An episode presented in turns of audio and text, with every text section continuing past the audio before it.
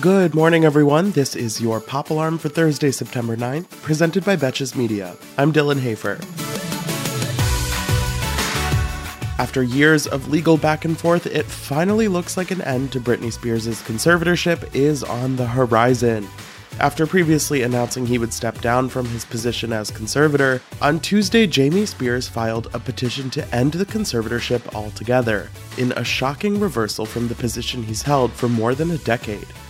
In a statement, Jamie Spears' attorney said, quote, if Ms. Spears wants to terminate the conservatorship and believes that she can handle her own life, Mr. Spears believes that she should get that chance.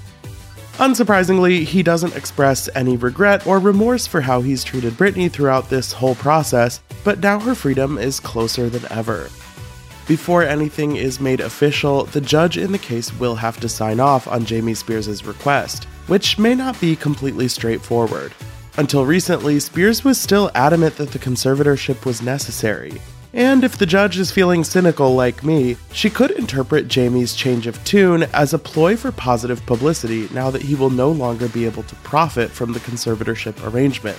At the end of the day, Jamie is doing the right thing, but this doesn't erase any of the trauma inflicted in the past 13 years, or even before that. I still don't trust Jamie, or Lynn, or Jamie Lynn for that matter, but I hope that Britney will soon be free to dance or paint or ride around in her car and do whatever the fuck she wants. Less than a year after separating from his wife Anna Marie Tendler, John Mulaney announced this week that he's expecting a child with his girlfriend Olivia Munn. Based on some paparazzi photos over the weekend, there was some speculation that Munn was pregnant, but Mulaney made the official announcement on Tuesday night during an appearance on Late Night with Seth Meyers. During the segment, Meyers commented that Mulaney has had quite a year, and John laid out the timeline of how everything went down. Quote, I went to rehab in September, I got out in October, I moved out of my home from my ex wife. Then in the spring, I went to Los Angeles and met and started to date a wonderful woman named Olivia. I got into this relationship that's been really beautiful with someone incredible, and we're having a baby together.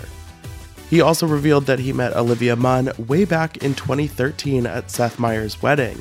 But obviously, they've both been on their own personal journeys since then, and their relationship wasn't romantic until earlier this year. Munn was previously in a relationship with Aaron Rodgers for three years, ending in 2017, but this will be the first child for either of them. I'll be honest, the whole timeline here feels fast, and it's hard to imagine going through major life changes in such quick succession.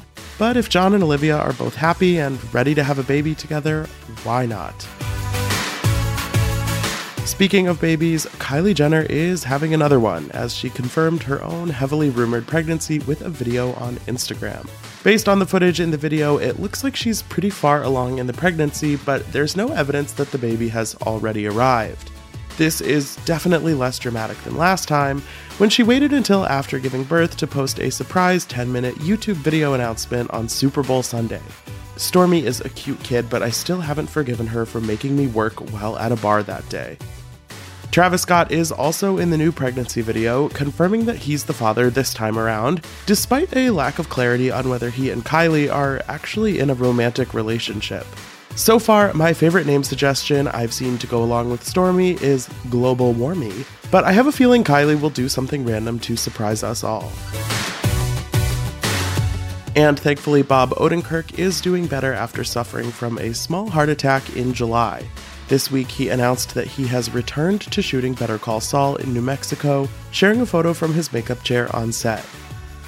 I don't even watch Better Call Saul, but Bob Odenkirk is a real one, and I'm so glad he is doing okay.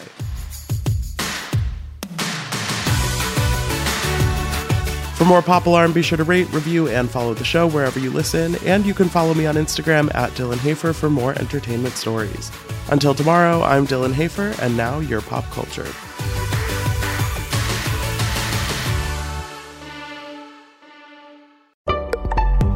Betches.